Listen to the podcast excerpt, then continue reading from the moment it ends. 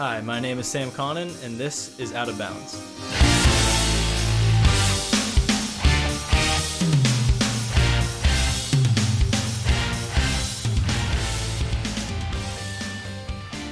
My name is Sam Connon. I'm the sports editor of the Daily Bruin, and uh, this is episode four of Out of Bounds, the Daily Bruin Sports Podcast. Today, I'm joined again by co-host Ryan Smith, who's a Daily Bruin senior staffer, former sports editor. How you doing today, Ryan? I'm good. And then I'm also joined by uh, guest host Jacqueline Dzwonczyk, assistant sports editor. Jacqueline, how you doing? Great. Excited to be on the show? I'm so excited. Awesome. so today uh, we're going to talk UCLA men's basketball. Uh, sweep against the Washington schools, a tight one in overtime against Wazoo on Thursday, and another comeback against uh, UW on Saturday. We'll talk about those uh, implications headed into the postseason, maybe. Uh, then women's basketball had a had a home split. They played uh, Oregon, top ten team, uh, and lost to them, but then came back and beat Oregon State in overtime. Uh, we'll get everyone's thoughts on that. And then uh, UCLA Beach Volleyball, two time reigning champions. They're getting their season started this weekend. Uh, so we'll make sure to talk about all those today. Uh, starting off with men's basketball, though, uh, we are saying that they had the those two wins. Now they're definitely still up there, uh, contending for a bye in the Pac 12 tournament. Still technically in the running for a one seed with a few games left on the slate. Uh, Ryan, I'll start with your thoughts. What do you think from uh, what you saw this weekend from UCLA? Um, I, I really think it was just kind of a continuation of what we talked about last week. Um, this team, when it when it plays to its identity, it can beat any team in its conference.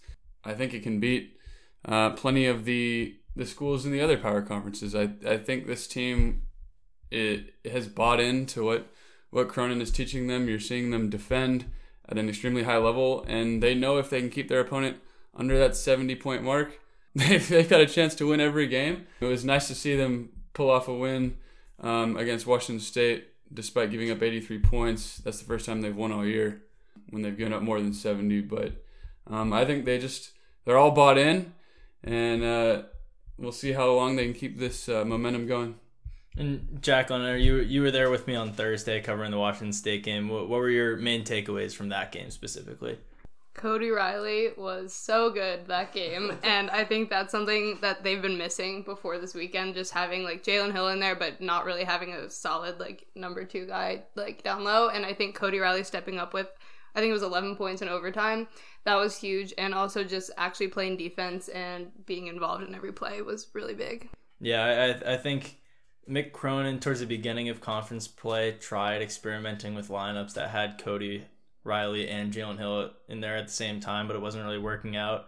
And if Cody Riley can do what he did against Washington State on Thursday, then those lineups will definitely work a lot better. You can use size to your advantage a little bit more. You don't have to have one big man going back and forth on both both blocks, uh, kind of like like picking up way too many fouls, which was what was happening earlier in the season.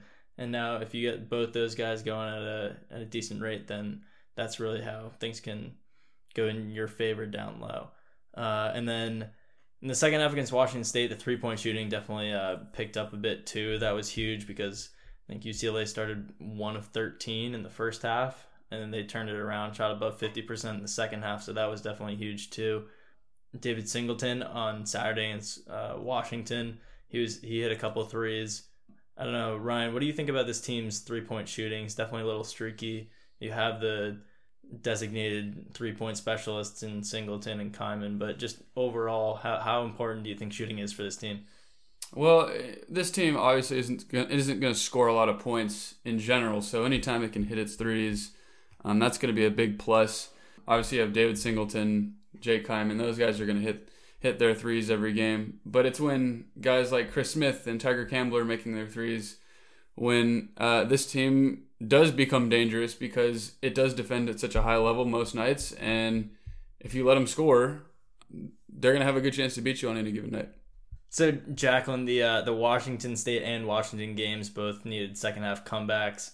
Uh, what did you think about how the how they kind of strung those together? What kind of stood out to you on that front? Yeah, I think they played defense a lot better, which is something Mick's been talking about since the beginning of the season, and it hasn't really shown until the past few games. I also think um, I think Jalen Hill and Cody Riley were both in foul trouble against Washington on Saturday, and actually rotating them in and out for that reason kind of worked better than putting them both in together, and I think that was big down the stretch. Um, yeah, I, I it's literally the second week in a row that I have made a horrible mistake on the show because two weeks ago I uh, was it? I said that they they they weren't going to be able to to beat better teams or something like that, beat ranked teams, and and then last week on the show I said that uh, they wouldn't be able to come back. They would only be able to hold leads and win tight games, but against Washington State and Washington, they put together a pretty good comeback. So that's definitely good to see heading down uh, down the stretch. You got the mountain teams coming up this week on the road. That'll be tough because Colorado's a ranked team. Uh, Utah on the road's always tough. They're they have ten wins at home this year, uh, and then you also have next week the Arizonas. You're hosting them. You split last time on the road. Hopefully that means you can sweep at home. But uh, USC on the road to end the season. But it is definitely uh, winding down Pac-12 play uh, regular season. Uh, the Pac-12 tournament's going to be really important. This team, I think, is kind of past the point where they can make the NCAA tournament just because of those losses to Fullerton, Hofstra, UNC ended up being a really bad loss.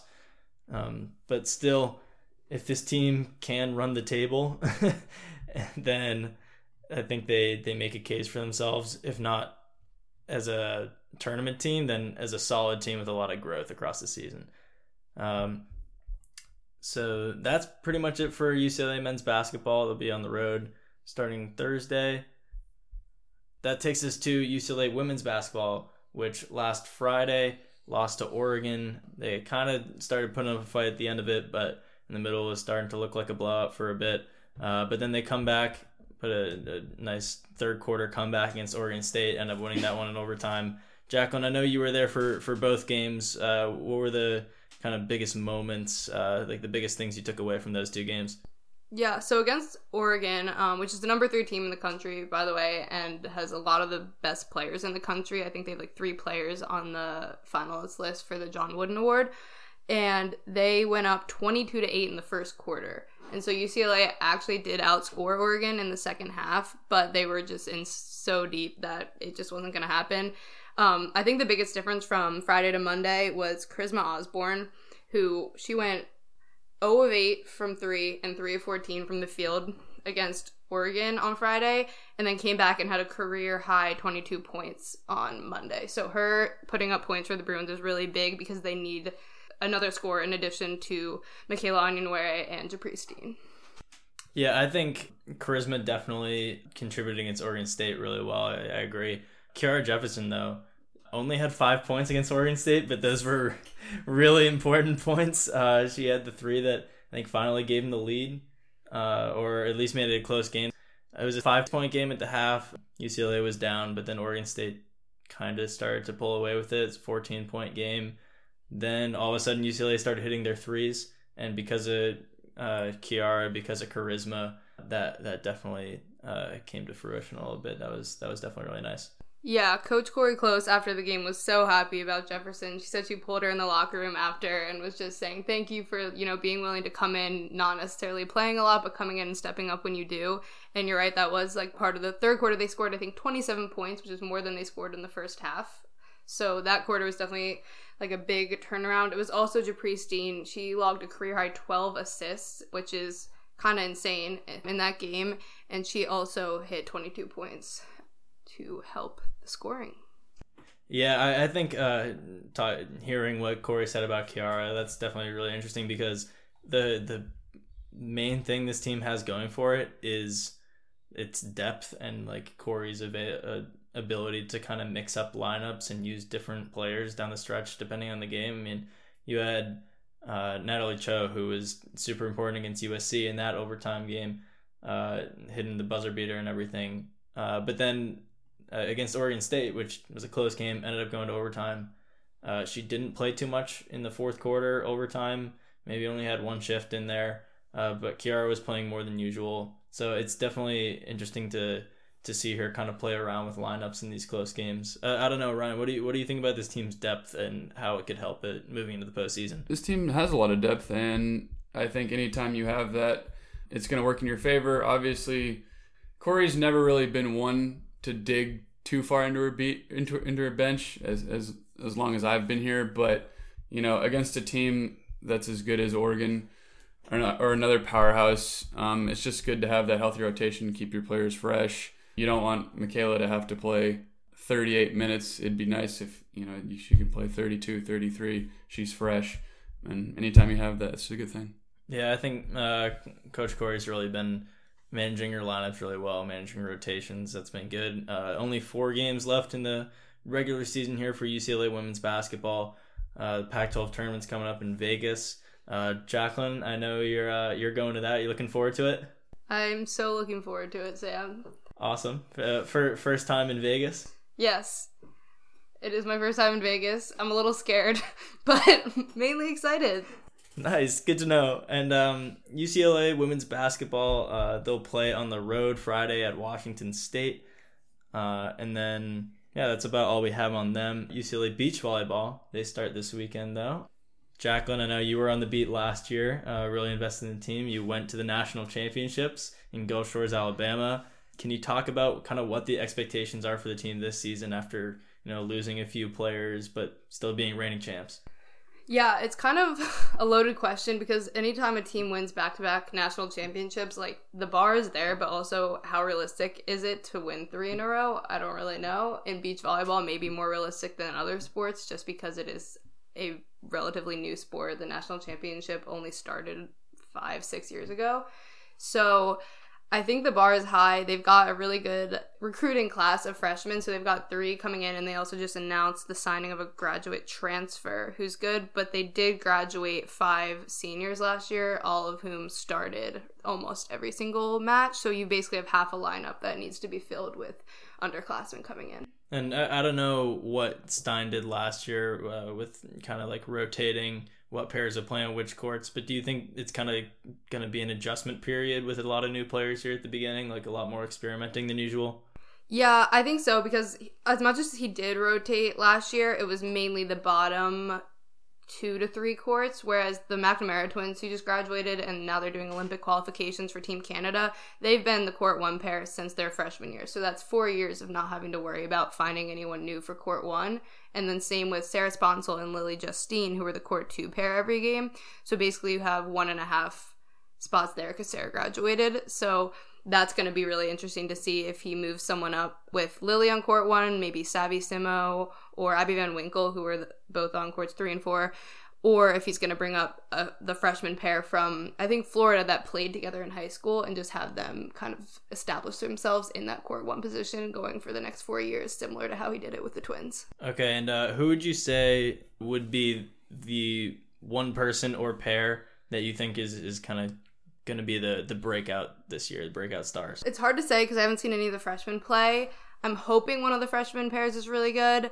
I also think Lily Justine, again, holding down that two spot with Sarah last year, if she can maybe team up with Savvy Simo, I think they'd be a very, very solid pair. And then you also have Megan Murray, who played in the national championship two years ago, but kind of got ousted from the lineup last year. Um, she could come back in and be really big as a junior this year. All right, uh, good to know. What's their their schedule looking like for this weekend? So they're just they're playing Thursday. They're hosting LMU. That's going to be at Mapes Beach, which is their brand new courts at Sunset Rec. So if you haven't seen those, you should go check them out. Before they only had two courts, so every match took three flights basically, and now they have three courts so they can play only two flights, which is very exciting. They will also be hosting the Pac 12 ch- championship down the stretch, so that's going to be in April, but uh, that'll be cool for people to be able to come out to Sunset and enjoy that. Yeah, it's uh, definitely going to be an interesting season this year. Uh, we got a, a, good team of writers on there. We got Michael Waldman, Zoe Willoughby, Lexi Grimes on the beat. Uh, looking forward to the the coverage they do this season, and uh, yeah, it all starts this week. This is normally where we would have the user submitted questions part, the Q&A part, but I forgot to ask for more last week, so that's on me. Uh, nothing this week on that front, but uh, if you're listening, please uh, send in your questions for next week's show. Uh, you can send them in whenever. You can tweet them at at myself, uh, Sam Conn DB, or Ryan, Ryan Smith DB. You can email any of us, find any of our contact info. We're happy to answer anything UCLA sports.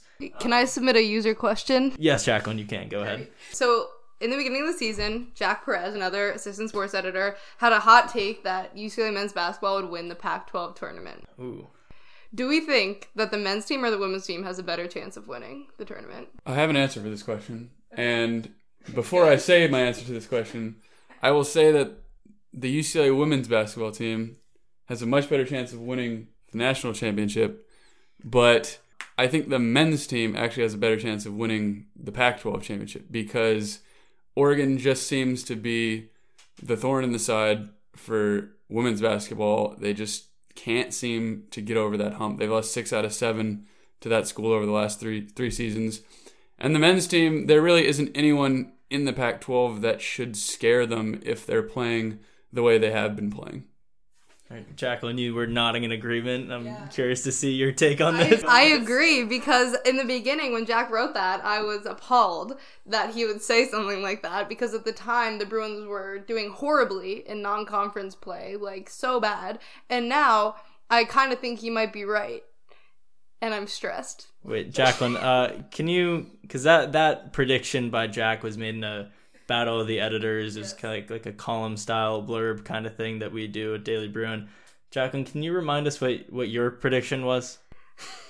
Women's basketball would go undefeated in Pac-12 play. Undefeated. wouldn't wouldn't that be something? I guess they only have two losses, right? Or uh, two or three. They have, they have three losses, so you know. You know, it was a hot take. Yeah, it was it was hot takes only. Yeah. So uh, we're we're okay with that. I just wanted full transparency. Well, that's, I'm here admitting I'm wrong. Okay. You didn't have to attack me like that. Okay. No, I was just I was just getting your take on it. What do you think, Um, Mr. Sports Editor? I would say that I, I'll I'll disagree with you guys just for the sake of disagreeing, because women's basketball is the better team. Like Ryan said, probably has a better chance at a national championship. Uh, it'll definitely be hard. It's not like they're favorites for a national championship, but they beat Stanford a few weeks ago. They beat Oregon on the road last season.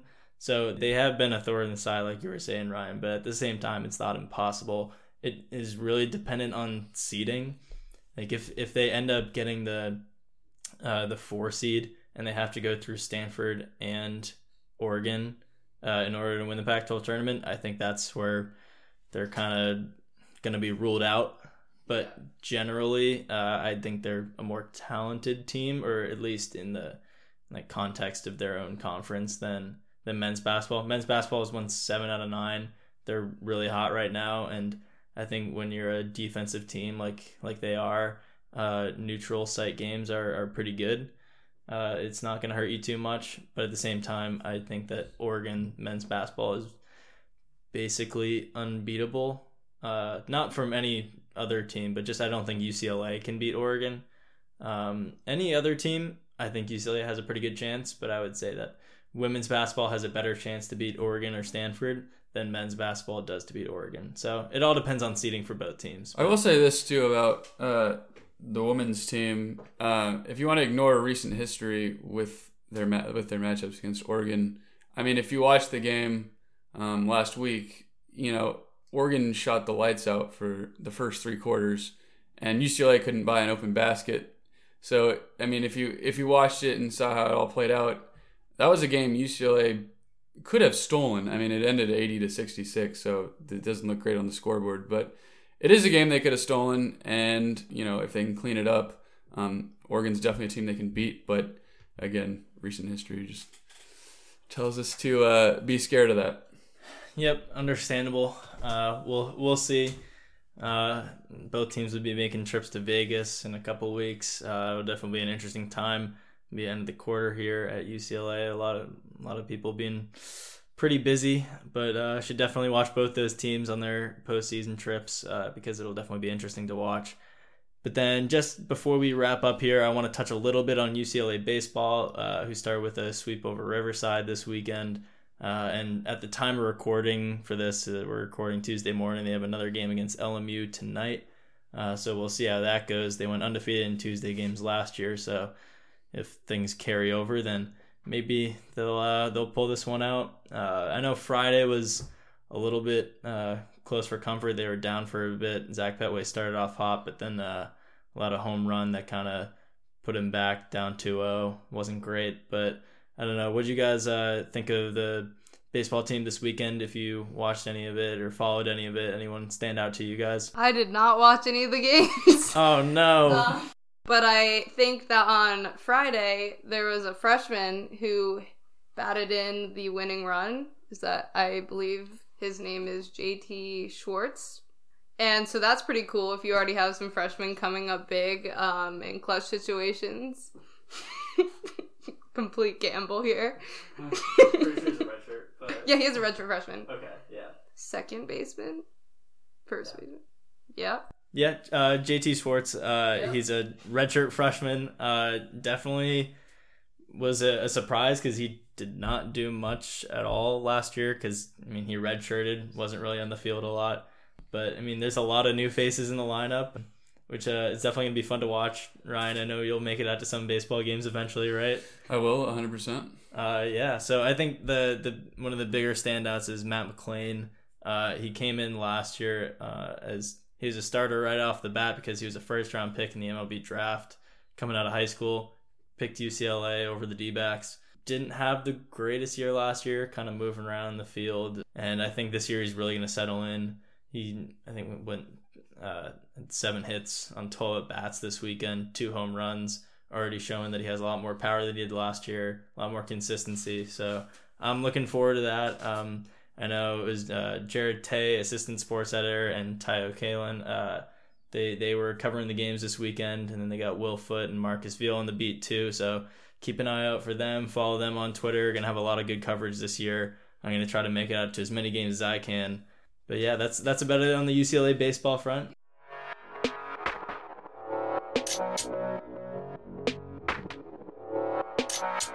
So that'll be just about it for episode four of Out of Bounds. Uh, Jacqueline, thanks for coming on. Thank you for having me, Sam. It's such an honor to be here. Wow, it means a lot. Ryan, thanks again for coming. Yep. Uh, yeah, so that's about it. Make sure you send in any user submitted questions. Find Ryan and I, or Daily Bruin Sports, or Jacqueline anywhere. Send those in if you can. Thanks again to Omar Saeed, uh, who's a podcast editor at the Daily Bruin, for helping us get this uh, all turned out this week, past few weeks. Uh, it's been an interesting process, him helping us out. It's been good. So thanks for listening, and uh, see you next week.